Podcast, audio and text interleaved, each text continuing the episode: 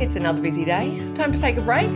Grab a cuppa. I'll meet you in the tea room. From the Medical Republic, I'm Wendy John. This is the tea room. Pain, pain, go away, come again another day. If only chronic pain management could be this simple, but we know that it's far from simple.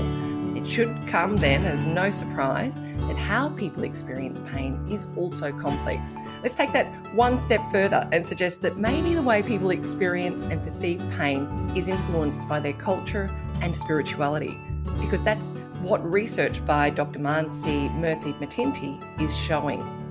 Dr. Mittinty is a medical trained pain specialist at the Pain Management Research Institute at the Royal North Shore Hospital. She studied at Harvard and West Virginia University in the States and now also lectures at the University of Sydney. Dr. Mittinty's research explores the intricate role that psychological and social factors have on chronic pain, and most recently led research with and for Aboriginal and Torres Strait Islander people in South Australia. So, what does all of this mean about using conventional pain measurement scales? Well, let's find out. Thanks for joining us, Dr. Mittinty. Hi, good morning. Looking forward to talking about culture perspective today.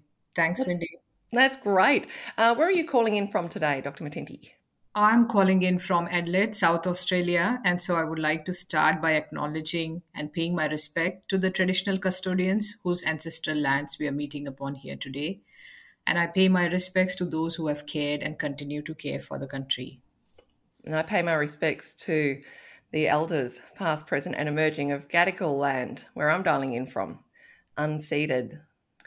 Could you tell us briefly about your research in South Australia? What did you discover? So, the research that I'm doing in South Australia is looking at experience of pain from Aboriginal and Torres Strait Islander community perspective uh, I will very respectfully refer to the community as Indigenous Australian people from here yep. on. The idea is to look at how culture influences our individual experience of pain. And I think um, we all recognize that culture is an important factor which formulates our basic beliefs, uh, our perceptions, our emotions, how we cope, how we react to the environment. So I think it plays a very important part in how we process pain, but also how we think about pain and how that affects our journeys of coping with pain. Yeah. So, and what did you discover were some of the perceptions and experience of, of pain for the Indigenous people that you did research with? So, we had very interesting findings. Interestingly, we found some commonalities between Indigenous and non Indigenous communities, like desire to be pain free, but we also identified key differences and these stand out for us because they kind of give us a glimpse into what can be done to improve pain management in this community. Uh, so one of the key differences that we found is spiritual connection to pain via their uh, in you know, via, via their history of grief and loss. The other point that came out was experiencing pain as a result of harm caused by others. And in context, I think it's important to understand that when someone has an injury and when they're seen in a clinical environment, injuries are often managed as an acute event. But if you are seeing an Indigenous Australian person, then I think it's very important to understand that their being injured or being in pain is a chronic occurrence. So that kind of is really important finding from this research. But we also realize that there's a lot more early childhood exposure to pain within the family and community, and thereby also exposure to experiences with pain management or opioids and drug uh, addiction. So, these key factors have come out from this research. I think it's also important to acknowledge that you're working with a particular community in South Australia, and that that may not necessarily be representative of, of every Aboriginal and Torres Strait Islander person's experience, but that the the general findings can help inform a better way of thinking about pain across cultures.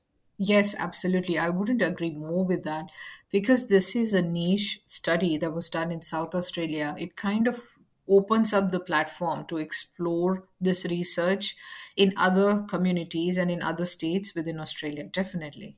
Can you tell us a little bit more about the spiritual context of the experience of pain? Because it's something that we don't generally, it's not a place we generally go to in Western medicine, but there's there's an there's an opportunity for us to really expand our understanding through the research that you've done. Yeah, I agree. I think it's it's a very unique angle that has come about from this research. And I think it comes also from a place of the community being experiencing intergenerational trauma and dealing with generation of loss and generations of harm. So I think there is a connection or there is a mingling between their loss and grief and trying to figure out what this pain means for me now why is it showing up in my life at this moment? And a lot of our study participants reflected on that and said that yes i experience pain in my physical being but when i have pain i know for sure that i need to work out what are my demons what is what are the emotional connections here that i need to first figure out. And that has been very unique uh, finding for me I saw you speak at the Australian Rheumatology Association scientific meeting a couple of weeks ago, and you spoke about the incredible strength and resilience of the people who you interviewed, and that you were in, inspired by that personally. Could you speak a little bit about that? Yes, uh, I think in the conference I alluded to the fact that I was aware of the history and I was aware of this research never been done. So we were prepared for understanding it from a research point of view but i think it's much more than that. When we did the study it was the stories that i was privileged to listen into and discuss with my fellow participants. It enlightened me because i was able to see that day in and day out there were so many challenges. Uh, to give you a context there's often a comment that indigenous people do not report as much pain but I think my reflection, and this is a personal point of view, but was that they were dealing with so many challenges that pain kind of did not come on top list to be addressed for that day, that week, or that month. And I saw immense resilience of figuring out other ways to help themselves with dealing with their pain rather than focusing on to it and just moving on and doing the next thing that was required it was very inspiring for me. What are some of the traditional approaches that can be useful in pain management that were suggested by the communities that you worked with? Surprisingly, these were techniques that we probably also use, like yarning, which is basically visiting their elders and having a talk with them or sharing uh, what they're going through life and basically seeking advice and just having a very heart to heart chat and asking you know their reflections from their life what were they doing how did they process it which i think all of us do in some form or way. But they were also keen on looking at how to distract how i can distract myself whether i do my household work or i get engaged with my kids or help out in the community and not put too much time or focus on pain. And in your experience, are these, for example, yarning or connecting with the elders in your own community and distraction, are they generally recommended as pain management strategies in Western medicine? Interest, this that's a really interesting question. So now in pain, we do emphasize on a biopsychosocial management. And within that framework, these are some of the strategies that have been for a couple of decades i would say been promoted to be included in pain management. So not just focusing on how we can treat pain with uh, medications but also incorporating other changes lifestyle changes and psychosocial changes which can support with better processing of pain and better management of it. Uh, having said that i think there is also this kind of connection between trying to use or trying to connect with the community more, going back to the nature and the land more in indigenous communities, which I think is also is missing in in Western medicine if we look at it. What are the implications for Aboriginal and Torres Strait Islander people? I think, as you very rightfully alluded, that this is just one state that we have done this research in. So there's a lot more scope to understand beyond South Australia. But I think I do believe that sharing of their experiences and especially pain experiences has allowed for better assessment of their pain and thereby you know providing them with a more uh, holistic approach to manage their pain and culture came out as a strong predictor of how they process their pain. And i think it's an important information which should not be overlooked. Culture needs to be addressed in you know the whole process of assessment and management and pain for these communities. But also i think inclusion of traditional methods healing methods is really important here.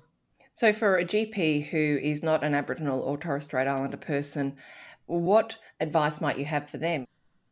I think for any clinicians, including GPs, I think it would be really important to have a cultural acculturalization process, get to know the culture a little bit, but also recognizing that, and I, I spoke to this in my presentation, was that a lot of scales or most of scales that we use in clinically or in research have never been adapted for indigenous communities. And so just awareness of this fact is also going to help clinicians in their practice that the questions we pose to them do not relate or do not reflect their lived experiences. So the responses that one gets needs to be interpreted or it opens up the window to ask more follow-up questions.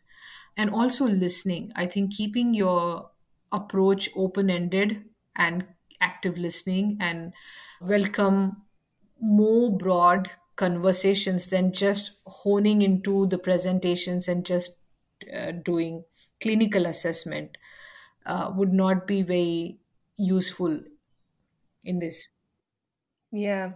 And developing capability in creating a culturally safe space for Yes, someone to come in and, and, and engage at a deeper level. yes, Or, or not a deeper level, a more holistic level. So it, it appears to me that the, I think you said there were three pain scales that are generally used in conventional medicine, and and that those pain scales aren't, they're not really hitting the mark for the people that you worked with in, on the research. Yes, so we, we used three scales, which were brief pain inventory, McGill pain questionnaire, and then we used a very simplistic numerical rating scale. All these scales are at different level of complexity. So the reason behind that was not to validate these scales, but simply understand does the scale uh, comprehension easy for our participants? Did they require any help to complete the scales? And lastly, we were also interested to understand if the scale captured their pain experience. And so, surprisingly, um, both brief pain inventory and McGill pain questionnaire did require some help to complete, but none of the scales. Now, numerical rating scale is a very simple scale from 0 to 10. And even that scale was rated as it did not capture their pain experience, primarily because it did not reflect the kind of experience they were having with pain. So it did it it puts a number to their pain, whereas that's difficult because they do not visualize pain as a numerical number. It's a really good representation of a real, you know, colonization approach. Here, we'll put a an Anglo pain scale, and and then oh, okay, expect that someone from another culture will be able to relate to this pain scale. It's and it's just mm-hmm. not really at all respecting or understanding the fullness of what the pain experience is for the people that you worked with. Yes, absolutely. No, you captured it really well. We, I mean, I think it's a oversight that, you know, we have never put thought into the fact that a lot of culturally different patients that are seen in clinics, do they actually comprehend the scale? Does it mean anything to the questions? Do they are, are what we are asking? Does it mean or relate to them? It's a very important and overlooked area.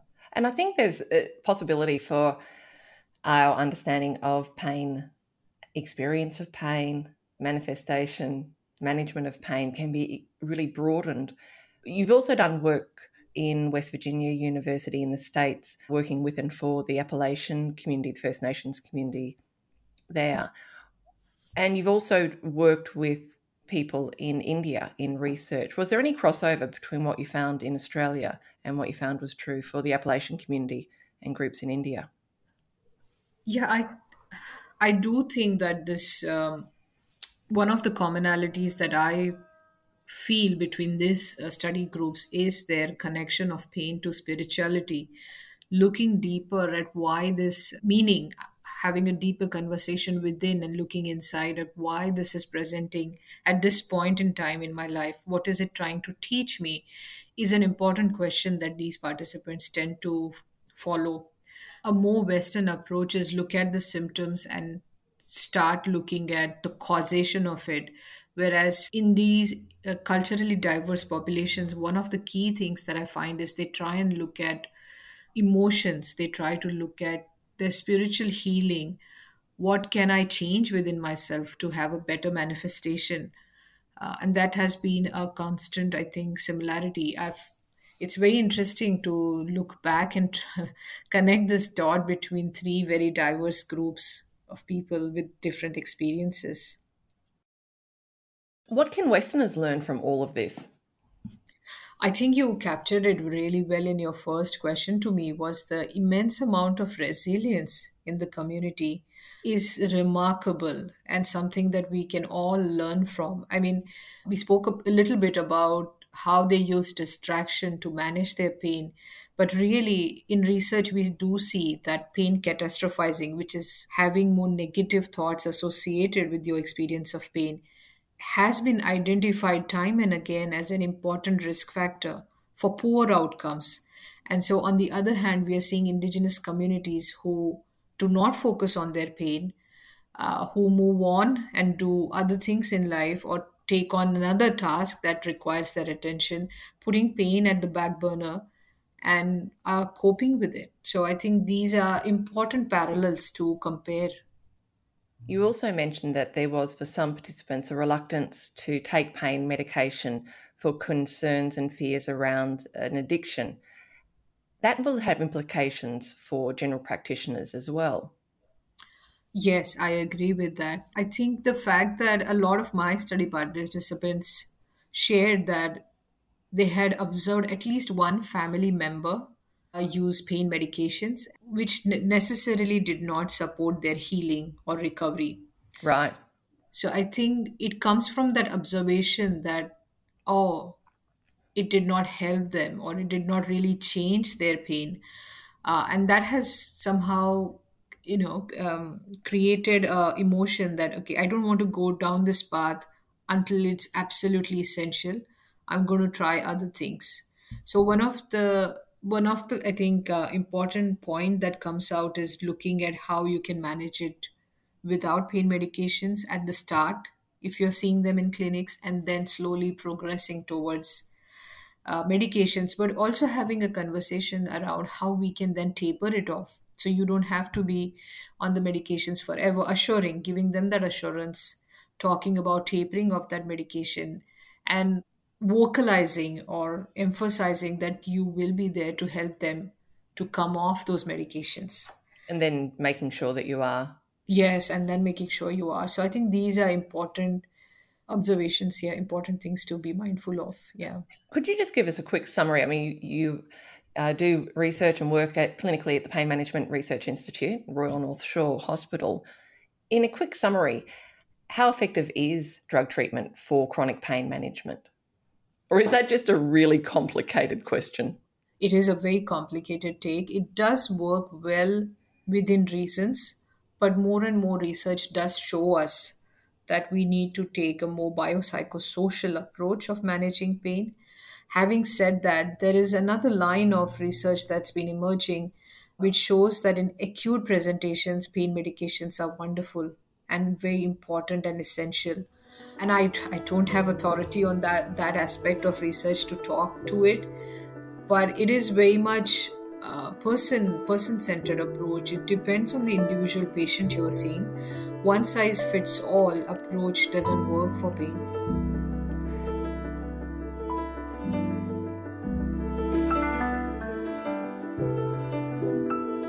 maybe we talk a bit about the elephant in the room and that neither of us are First Nations people, and mm. we're talking about this research that has been within for a number of people who are Aboriginal and Torres Strait Islander. What are the sensitivities? What are the learnings that are important for us when we are looking at this kind of research? I think the very fact to be aware that we we want to listen in more than tell them. We are learners in this area which has not been rigorously researched. And so there will be a lot more findings. And I look at my research as a stepping stone to you know initiating work in that area uh, but also recognizing that there's a lot more to be learned and this is at a very very basic scale.